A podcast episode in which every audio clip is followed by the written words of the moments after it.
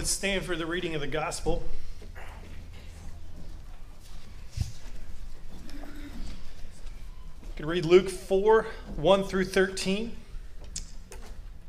The Holy Gospel of our Lord Jesus Christ according to Luke. Glory, to you, Lord Christ.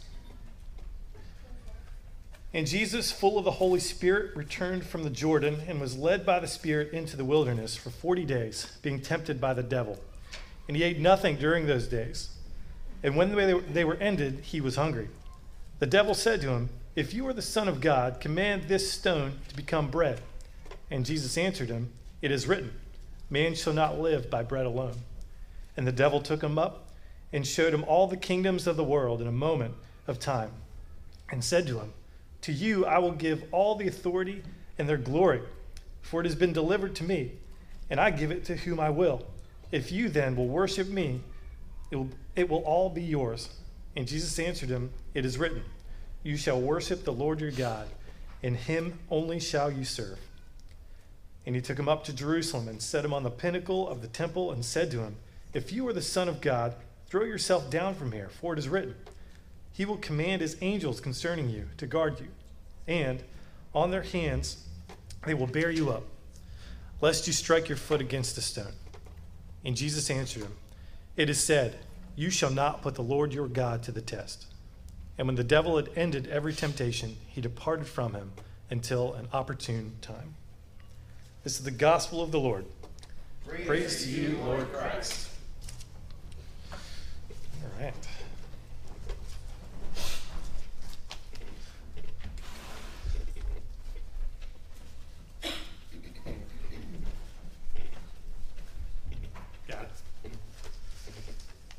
All right. Well, good morning. Good morning. Full disclosure, a little frazzled at the moment. Uh, give me a second to get organized here. Um, yeah, totally forgot my notes this morning. Had to, had to go back. Um, and were it not for a bumper sticker that said be kind, I'm not sure what I would have been doing to the car in front of me who was driving 15 for the last four blocks in front of me. Uh, let's pray. Lord, you're good. Thank you for who you are. Thank you for how much you love us. Um, God, we pray that you would be here now, that your spirit would be heavy in this place, that you would bend our hearts and our thoughts toward, toward you. Um, would you use your word to draw us closer to yourself? So uh, be with my words. Pray there would be less of me and more of you. Amen.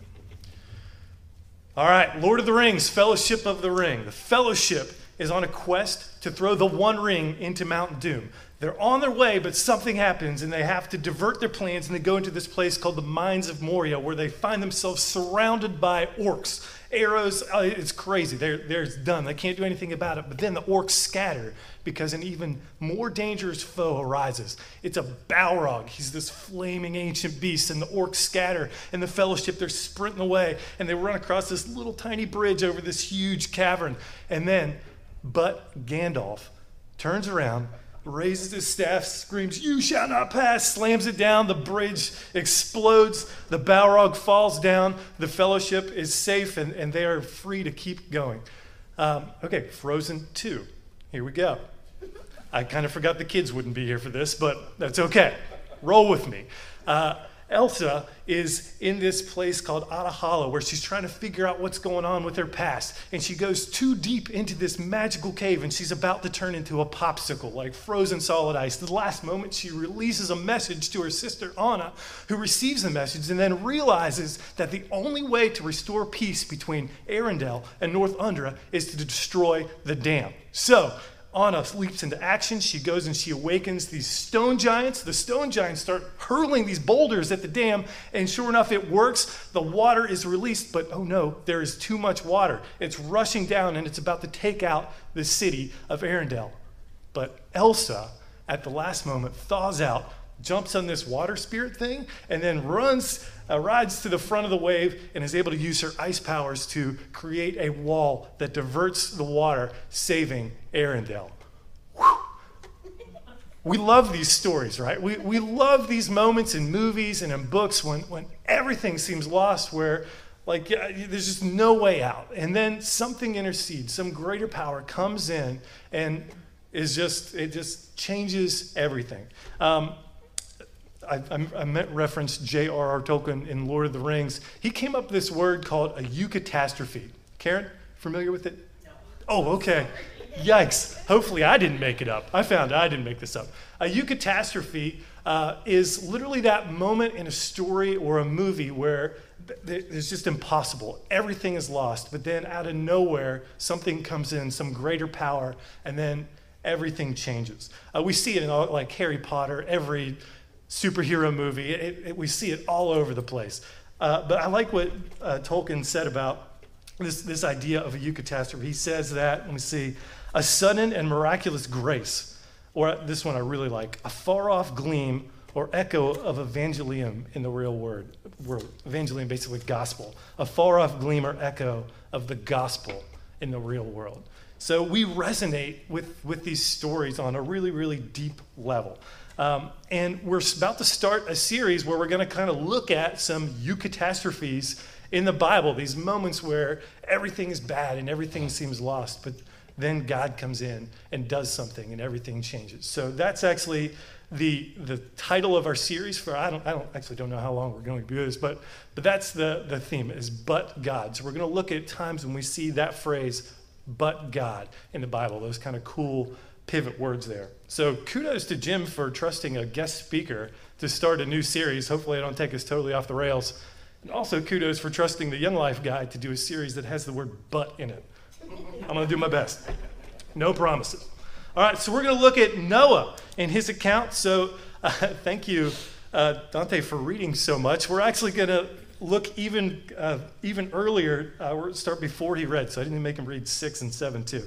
Uh, but basically, the world is God created it, and then pretty quickly he has to like hold down the power key for a hard reset. Like it. It just went wrong pretty quickly. So, Genesis 1 and 2, he creates. Genesis 3 is the fall. Genesis 4, Cain murders Abel. Genesis 5 is like kind of a list of descendants of Adam. And then here we go, Genesis 6, we get the story of Noah. And let's go ahead and look if you got your Bibles. Genesis 6, 5, and 7. I'm going to read it. The Lord saw that the wickedness of man was great in the earth, and that every intention of, of the, the thoughts of his heart was only on evil continually. And the Lord regretted that he had made man on the earth, and it grieved to his heart, grieved him to his heart. So the Lord said, I will blot out man, whom I have created from the face of the, of the land, man and animals, creeping things, and birds of heaven. For I am sorry that I have made them. But Noah found favor in the eyes of the Lord. So, pretty quickly, again, things went bad. The NLT actually says that uh, he saw everything that they thought or imagined was consistently and totally evil. So, this is like, this is the state of mankind at this point, which I think we can kind of relate to today. It just it feels like this is where we're at right now. Uh, but we get this little thing there. Um, he's going to judge the world. Doo, doo, doo, Sorry. He's going to judge the world because of sin, and he's going to hit the reset. Um, he chose Noah, who he called righteous, um, and he told him that he's going to kind of blot out um, everything from the word. He, like he's kind of plucking Noah out of this messed up world and saying, "You're my guy. You're, you're the one I'm going to go with here." Uh, I guess a good question would be why? Like, why Noah? Why does Noah find favor um, in his eyes? Was Noah just, did he give more money to the poor? Did he show up to the temple more? Did he offer more? There wasn't even temple at this point. Was he offering more sacrifices? Was he just like helping more ladies across? Like, what, what about Noah that he was the guy that got to do this? Um, we actually get a clue here in Hebrews 11, the Hall of Faith chapter. You don't have to flip there, but Hebrews 11 7 says this about Noah. By faith, Noah, when warned about the things not yet seen, in holy fear built an ark to save his family. By his faith, he condemned the world and became heir of the righteousness uh, that is in keeping with faith. So Noah wasn't just a good guy. He wasn't good enough. He wasn't like doing all of the right things that he needed to do to curry favor with God. Uh, he just he had faith. He walked with God, and it it wasn't like there were tons and tons of other people who wanted to be with God at this point. Like the whole world was just bent toward, toward destruction and toward evil thoughts. Um, no one else was walking with God except Noah here. So here we go. God gives Noah these instructions really specifically. Here's how to build the ark. Here's the dimensions. Here's what you do. He builds the ark. He tells him, hey, these animals are coming, which, okay. So all of these animals start showing up. He's giving them instructions about that. Uh, Noah's super obedient. He builds the ark. It takes him a long time. He gets everything ready. And then uh, God says, hey, it's time to go in. Um, I think it's really strange. It's like a week, they're in the ark for a week before anything happens. There's probably something to that. I couldn't find anything. So then God shuts the door. What did that look like? I don't know. And then, uh, boom, it happens. The rain just starts pouring, pouring, pouring down. And it actually says there's like some underwater caverns or something, like it's from the deep and from above. It's just this torrential storm from both ends until the whole earth is covered from the highest mountaintop over 22 feet above the highest mountains.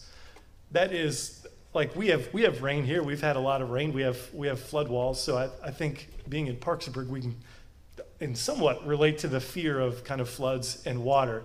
But this is this is a, a tough, big story, right? Like I think it's interesting like you see nurseries that are painted like babies nurseries will be painted with noah ark themes there's lots of like kids books that have like happy little animals on this this little boat like this is this is kind of a really hard story right? Like like real people died. Like the whole earth everything that breathed was completely wiped out. Um, i think man and even like so noah's family was rescued and, and they're on the boat but even being on the boat, like, that was probably no picnic, right? Like, just being around first those eight people for a long time, um, and then like not knowing the end of it. Like God's very specific about when it starts, but He was not specific about how it was going to end. Um, I, just the the mental thing of thinking like everyone you've ever known is now gone, and what's it going to be like in the future? Like it's, I, I cannot imagine just what it was like to be on that boat, just just drifting aimlessly, not able to control it. Um, and he's, I don't know, this is a terrible analogy, um, but you think of like during lockdown, like I was with my family and. We, we were fine. We had we had food, we had our jobs, we had the internet, we had Tiger, we had we had all of this stuff, and, and we were fine. And it was it was it was really hard. Like it was just tough being together. And what I think one of the hardest parts was not knowing the end of it. Like we, you kept hearing plans and things, and then things would change. Like that, that was one of the toughest parts. So maybe we can all kind of relate to Noah in a very, very small way there. That just like mental hardship of not knowing how and when this is this is going to end. Uh, you talk about like seasonal affective disorder. Like there was there was no sun. Like just that in and of itself, I, I think would be really really hard. Okay, here we go. Um, chapter 8, verse 1. Pivotal verse, name of our series. But God remembered Noah and all the beasts and the livestock that were with him in the ark. Um, and God made a wind blow over the earth, and the waters subsided. So, in the middle of this incredibly difficult circumstance, um, here it is the title, But God. Um, it's, it's the eucatastrophe moment. Like, Noah could not, in his own power, fix anything that was happening in his world right now.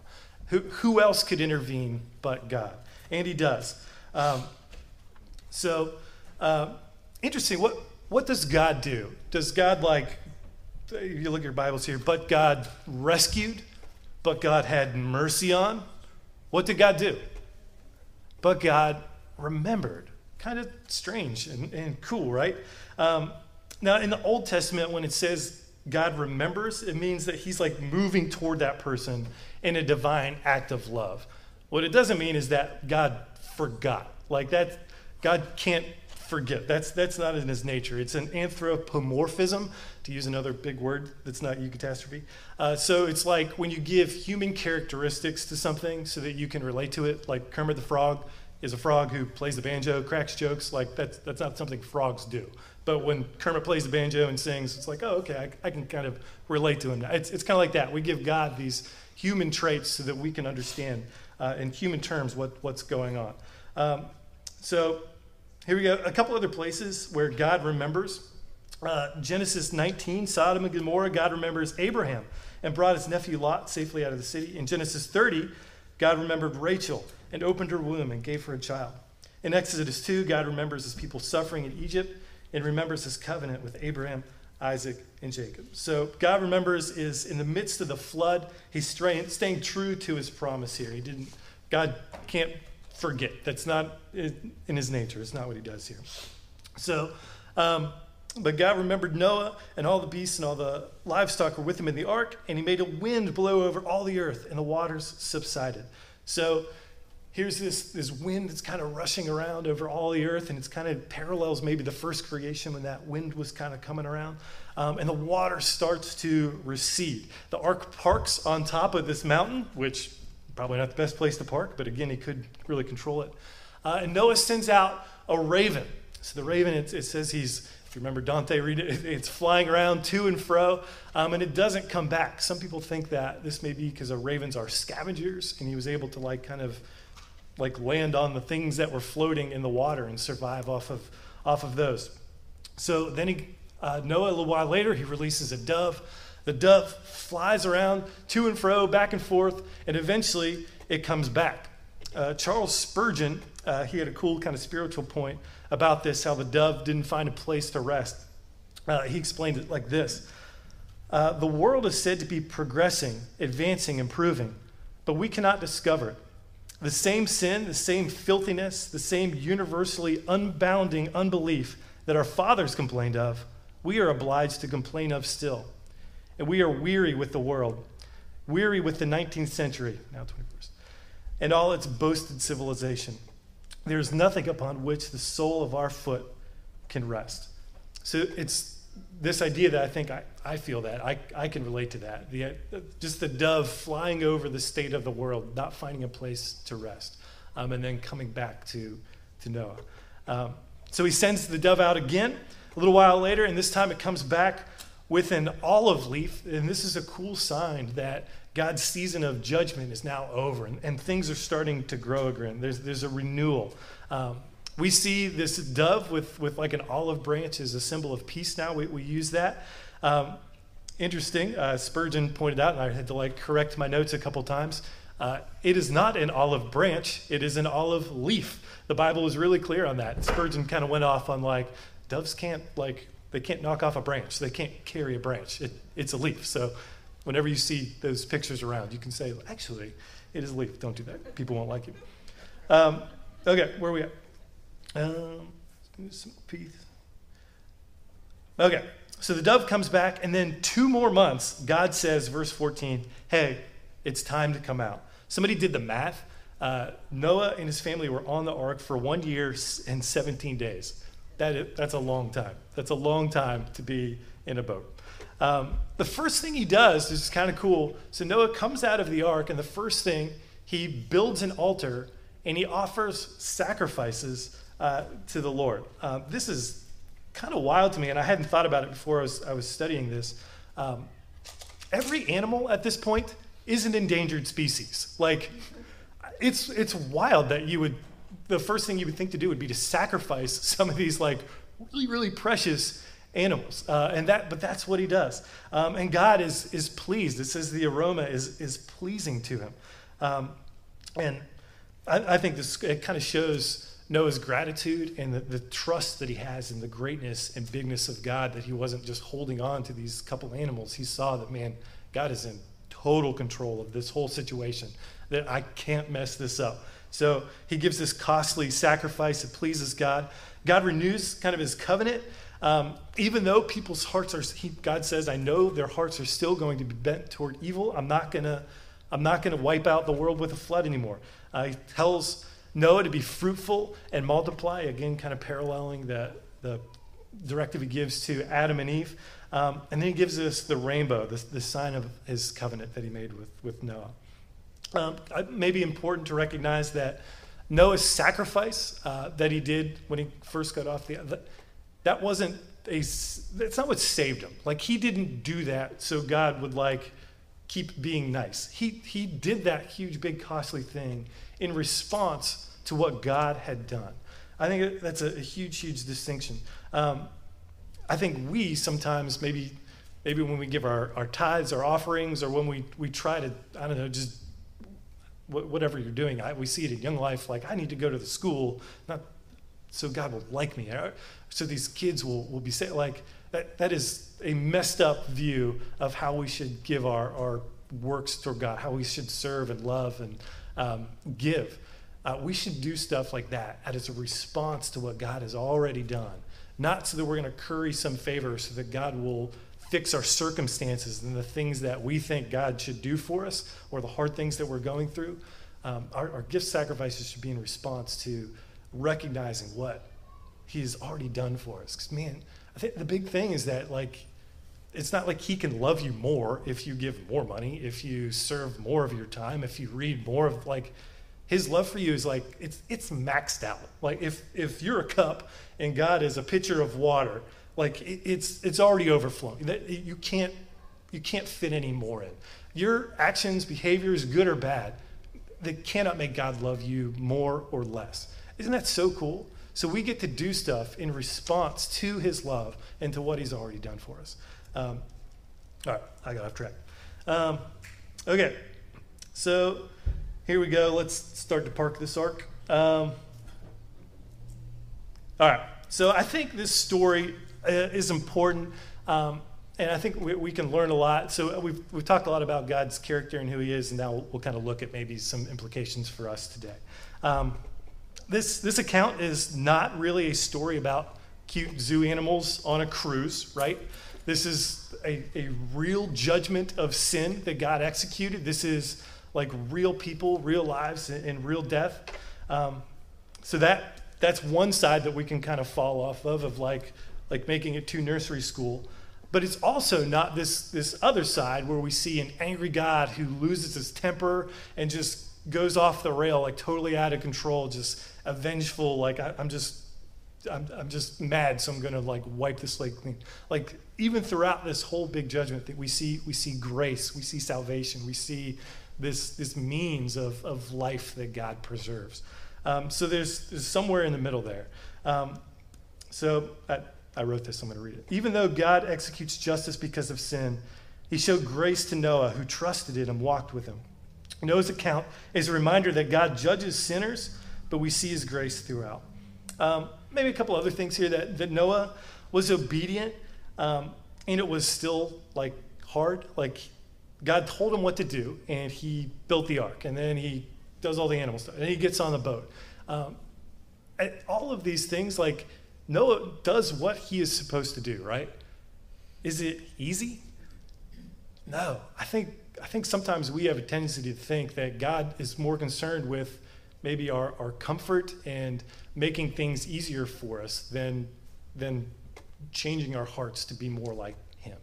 Um, so I think we can get caught up in that, and we can know that like um, it's it's not really about our like obedience is about who he is um, so god doesn't fix our circumstances um, but we know he doesn't forget us that's the thing but uh, but god remembers he's so god doesn't fix our circumstances we know he doesn't forget us uh, we can know this because Jesus, right? That Jesus is real. Our, our eucatastrophe, our story of like things going really bad and then God coming in is even better than Noah's. If you keep reading, we should have made Dante keep reading. If you keep reading like two paragraphs after this, uh, look ahead. What happens? The very next thing, sin. It's and it's gross and it's bad and it's like, oh man, we we just, we just had a worldwide flood.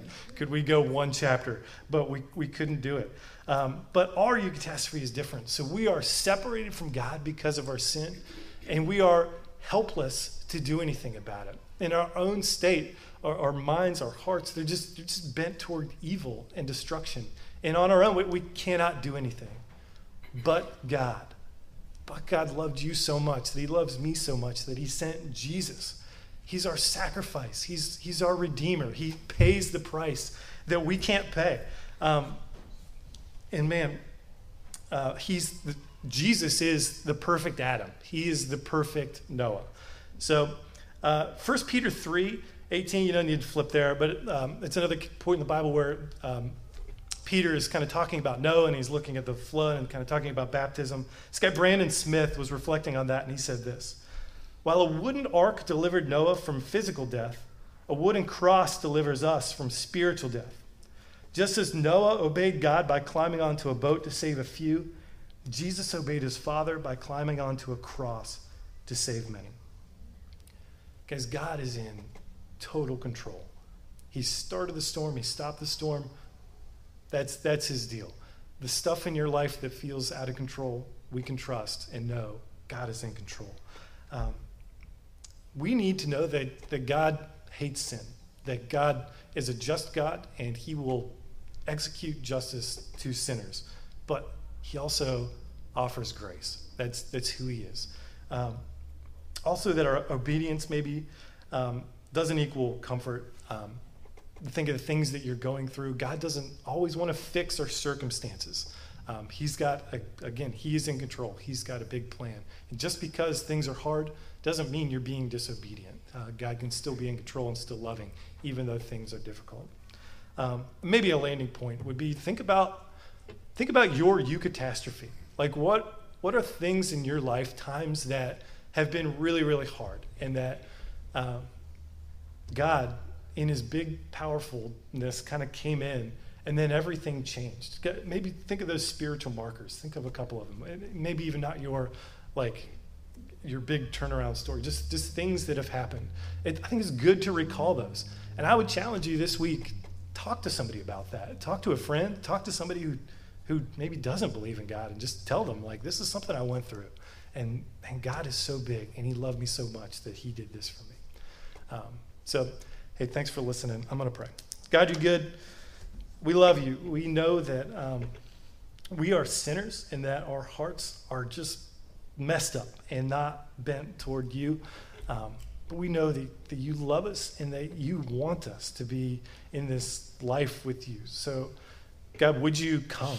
Would you enter our, our hearts? Would you bend our, our mind to, to you? Uh, would you help us not just to fix our, our behaviors, but to fix our hearts? Would you help us in the things that we think about, the things that, that we do? Um, would we just be able to love love you and, and love our neighbors in, in, a better way.